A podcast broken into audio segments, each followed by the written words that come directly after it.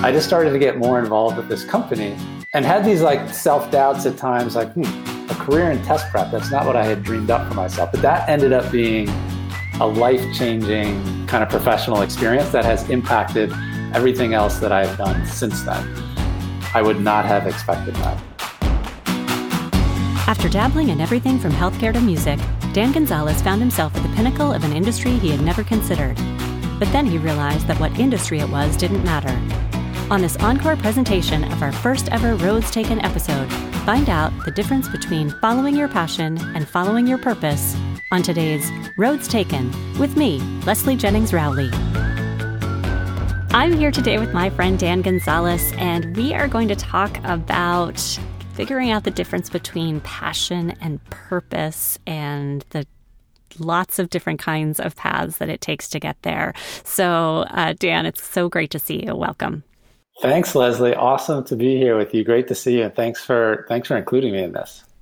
Yeah. So we start the podcast the same way every time with the same two questions, and they are when we were in college, who were you? And when we were getting ready to leave, who did you think you would become? Oh my gosh. I this may be a little embarrassing to say, but I think upon graduating from college, I was maybe the the least convinced about who I was at, than at any other point in my life you know, through high school and into early years of Dartmouth, I had assumed I was going to be an engineer. You know, I had planned to go to grad school in engineering.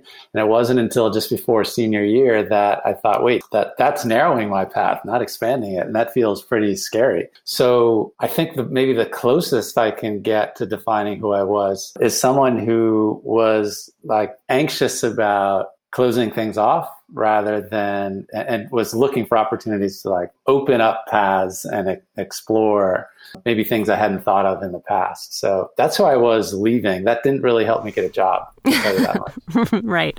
So you found yourself in the Boston area right after college? Yes. And what were the various ways that you were finding to expand your horizons, as you said? Um, geez. Uh, well, I worked at a hospital for a few months. I then uh, moved back to my hometown of Cleveland, and I worked as like an entry level analyst at a healthcare consulting company for a year. Meanwhile, I was like thinking I was going to apply to medical school. I had previous to that gone through a couple of interviews for an investment banking job. Um, so, you, I mean, you can hear like they're just totally scattered, right? So those initial years after Dartmouth, I was doing a number of different things. I ended up as a high school physics teacher for a couple of years. I worked for a youth programs group as part of a theater company in Boston for a year. So just a bunch of random things. And again, like all of the commitments I was making were really short term. Like I didn't really do anything for more than a year at a time. And I think that's where, you know, that anxiety around like getting, getting too narrowed, um, was playing out. That's how it was manifesting. But, you know, in terms of like how much money I was making, that, that wasn't helping me out in terms of building on my salary or, or like building any career expertise. It was just a bunch of random experiences. I wouldn't trade them, but, um, you know, that, that's what I was doing. Yeah. So, was there a moment where you thought, okay, maybe I'm going to try a different path and maybe narrowing is going to work out for me? Or was there just like a different kind of epiphany you had you know, yeah, it's a really good question. So um, I think what I was trying to do was figure out what I was passionate about. And of course, you hear this a lot. You know, advice to younger people is find your passion and then pursue that. And I, I, was kind of confused because there was nothing that was like screaming out at me, like, wow, this is really a passion of mine. So I kind of went back to things, uh, you know, prior in my life that were really engaging for me. And I had loved like doing music in high school, I did music in college and thought, okay, well, you know, that, that clearly must be my passion. You know, that's um, something I have done for a long period of time. It makes me happy. So I decided, I guess this was 2001, to go to music school in Boston at, at Berklee School, uh, College of Music. So I was there for two years. I was studying songwriting and playing, you know, learning to be a better guitarist. And um, thought, okay, like this is my passion. Like I, I, this is this is what I love. This must be what I'm meant to do. And then, uh, you know, after a couple of years at Berklee, started to like pursue a career in music. And when I got to that point and realized how hard that is, it's kind of a naive thing not to realize prior to doing it, but it's really hard. And uh, it kind of dawned on me like, this is maybe not my passion. Like, you know, I should be, I had peers that were trying to do the same thing who like lived, breathed, and slept music. Like all they did was play their instrument and write songs and go to open mics until one in the morning to try to get their new song out there. And I just was not motivated to do that stuff. And so I kind of thought I had it and then no, it wasn't, it like wasn't working for me. So it wasn't until I kind of had this epiphany after that. So I was doing some tutoring, some test prep tutoring to make money while I was pursuing this music stuff. And in 2005, I landed at this company called Manhattan GMAT, was a Manhattan based uh, company that prepares people to take the GMAT exam for business school. It was the most unique experience I'd ever had in a professional setting. The, the founder of the company was phenomenal, extremely motivating, engaging, inspiring person. He ran the company in a way that was really, really highly motivating and engaging for the employees. And I just started to get more involved with this company and had these like self doubts at times, like, hmm, a career in test prep. That's not what I had dreamed up for myself. But that ended up being a life changing kind of professional experience that has impacted everything else that I have done since then. I would not have expected that. So, how did that come about? You were trying to make a go of it in the Boston music scene. You mm-hmm. had these kind of inklings that maybe the passion wasn't really meant to play out in this way for you. How do you get from there to the test prep? So the, the, test prep company is called Manhattan GMAT. They were looking for an instructor in the Boston area. So I had found this ad on Craigslist, and the ad kind of caught my attention because it said $100 per hour instructor for the GMAT. And I had been tutoring for some other companies prior to that. I was making 30, 35 bucks an hour. And I thought, wow, this is too good to be true. I submitted a resume. They called me back five minutes later which you know is just another one of these small signs. Like this, com- this company was really different, right? Um, went through a literally a six month interview process. Five minutes to six months. Not because they were like slow walking, but because that was the level of rigor that they were using to hire their instructors. Ah. So the whole premise of the company was we have the best instructors in the business. We pay them four times the industry standard. The instructors at Manhattan GMAT were the highest paid people in the company, more than the CEO, more than the senior leadership. There's this whole really unique philosophy about how to run a business. And so the interview process was, you know, submit a resume, have a phone interview, go down to New York, teach an actual GMAT class in front of the CEO of the company. I got hired. There was a 100 hour training process, but I wasn't officially a part of the team until I completed that training, completed a two hour final assessment, taught my first class, and then received a certain level of rating from the students that I had taught. So that whole process took like six months. It was really fascinating to have like a front row seat to how this company operated. This was a small boutique test prep company that would later become the, the biggest GMAT prep company in the country. Got acquired by Kaplan. And so being a part of this startup and being, you know, one of the I was probably the 20th or 30th employee at the startup. It's a really fascinating ride. And what I discovered, and this was this was the whole key for me, is that I was too preoccupied prior to that with kind of what job I would have or what industry I would be in, and not enough kind of focused on what is the day-to-day work? Who are the people that you work with? And what is the purpose mm-hmm. of that work right? Mm-hmm. so i ended up in the test prep industry which i never would have imagined. I ended up as a test prep instructor and then later kind of grew into various roles in the company which i never would have imagined. Not an industry or a job i would have chosen for myself. But this company was fascinating. Showing up every day and working shoulder to shoulder with people who had the same level of commitment to the organization and the same kind of clarity of purpose. Like really, the culture was about creating truly exceptional experiences for the students that that were our customers and becoming the best test prep company for the GMAT in, in the country. It was really about that day to day work. And that's when I, I realized, huh, I should be following that like I, I should be like not spending time looking for my passion or looking for the job that I thought I would have, but what is the day to day purpose? When I wake up in the morning and I go to this place, what is it motivating for me? Is it is is it driving me to do something bigger than myself? And uh, so it's really kind of an unlikely uh, place to find that. Test prep is really, in many cases, like the backwater of the education industry. But this place was truly remarkable and changed the way that I thought about my career. And I think it changed the way you thought about education, right? Or opportunities in education. Absolutely. So, yeah. how do you then make the jump from an established company to launching your own entrepreneurial venture? Yeah, so coming out of that role, I decided with my wife, who's a 97 uh, from Dartmouth, uh, Ann Jones, she's also in education. We decided to start a nonprofit called District C.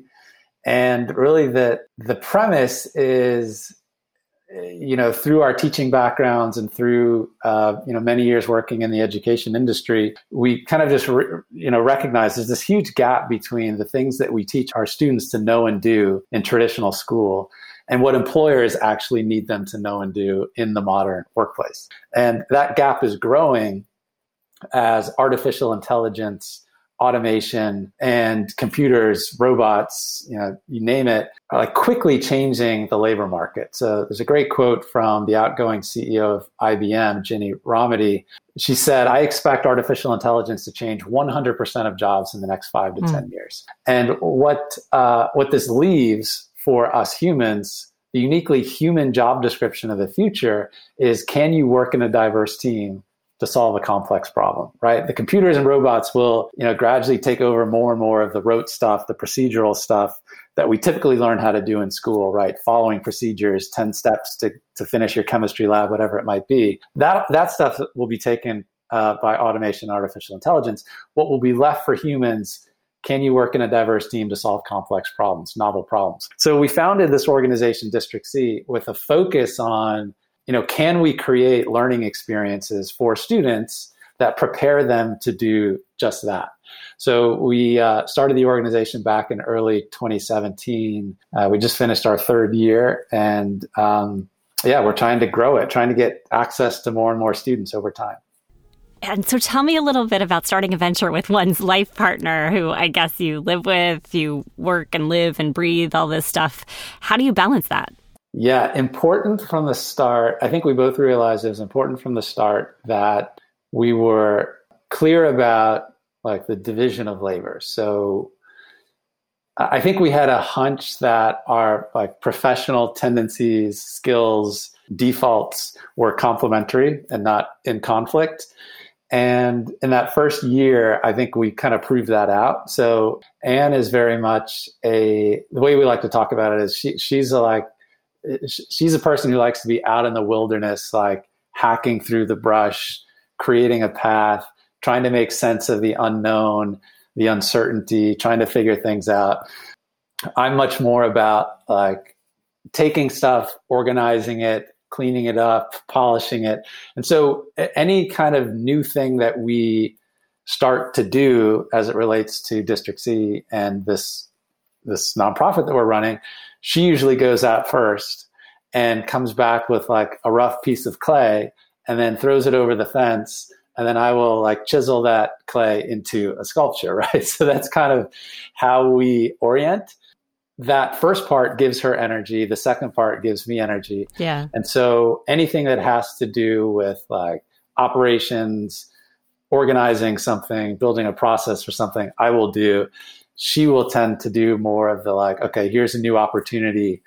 How do we start thinking about how to pursue that new opportunity? Mm-hmm. So we're really complementary in that way. Of course, we support each other on on both sides.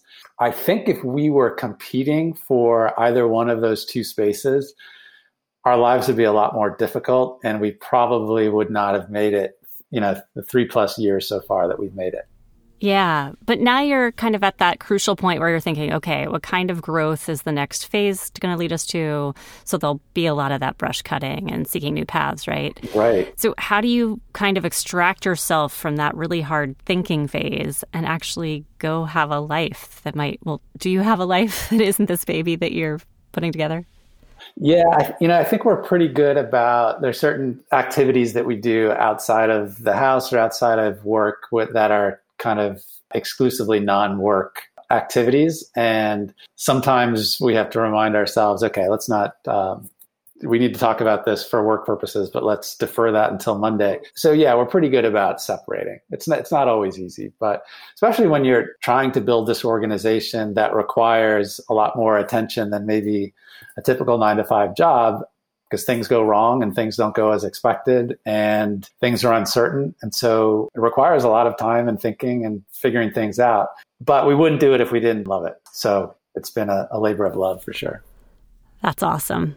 So now, when you look at where you are and what you've achieved in building this organization and thinking about what potential next steps are, are you looking at this as the culmination of having found that narrow niche that really feels good for you? Or is it just emblematic of another thing in the broadening life of Dan Gonzalez? Yeah. Thanks for circling back to this because this was a point I wanted to to come back to. So the the test prep experience at Manhattan GMAT, I think really again, made me realize that what I care most about and the things that I want to be involved with are things where there is shared purpose and shared commitment to like really high quality execution, high quality work, high quality thinking.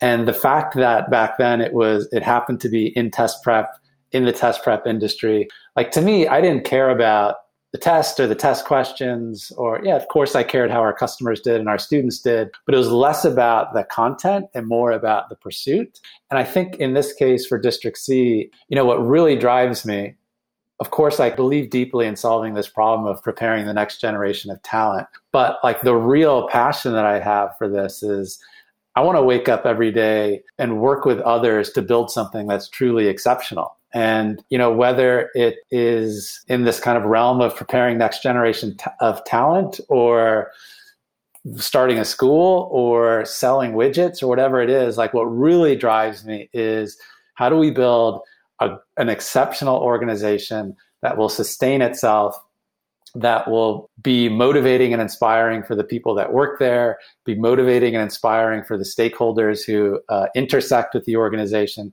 it's it's that pursuit. And i think uh, again like that came from this learning back then it's not about the job or the industry. It's about the purpose that comes from like working on building a really inspiring organization.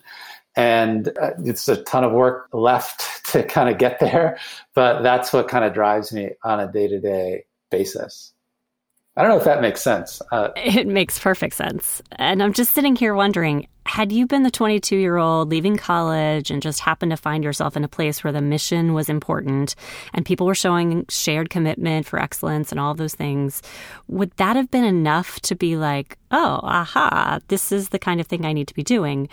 Or did you need all of those disparate experiences that were like, fine, but not checking it off to yeah. be bowled over the head when you actually found it? I don't think I was ready at that age or at that time to um, to kind of make that realization. Obviously, I wasn't because I didn't make it. But I think what I would kind of tell my younger self now is again focus focus less on the job and the industry and focus more on the work. And I think there's a big difference between the job and the work. The work I think of as the day to day, like you know, what is your level of engagement, motivation, um, et cetera, for doing something uh, meaningful. And I think at that time I was just too focused on like, okay, I've gone to school. I need to like create some return on that investment. It's about money. It's about job. It's about, you know, the four or five categories of work that were like known to me at the time. Like, okay, everyone seems to be either going to med school or going to investment banking or consulting, you know, and so it was very job and like industry focused and not enough like purpose focused or work focused.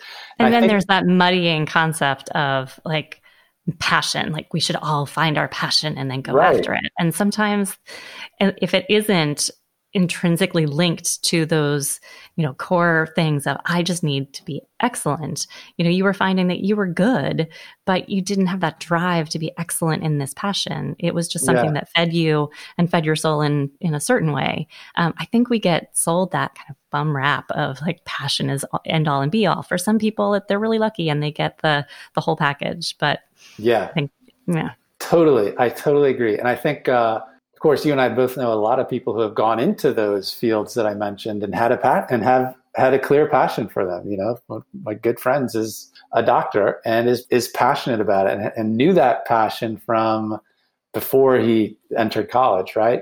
And I was always envious of that in people, right? I wanted mm-hmm. to to like have that that passion for a job or for a career path and just never felt it. Um, so I guess if I wish back then, I would have just invested in the work because I do think you can find the purpose or the drive for like doing something meaningful and excellent in any job that you have, right? So it's kind of job or industry agnostic. That purpose comes from you, not from the job or from the industry. And so as I think about my early jobs, I was just kind of like treading water and trying to get to the next thing that I hoped would like give like fulfill me and give me that passion.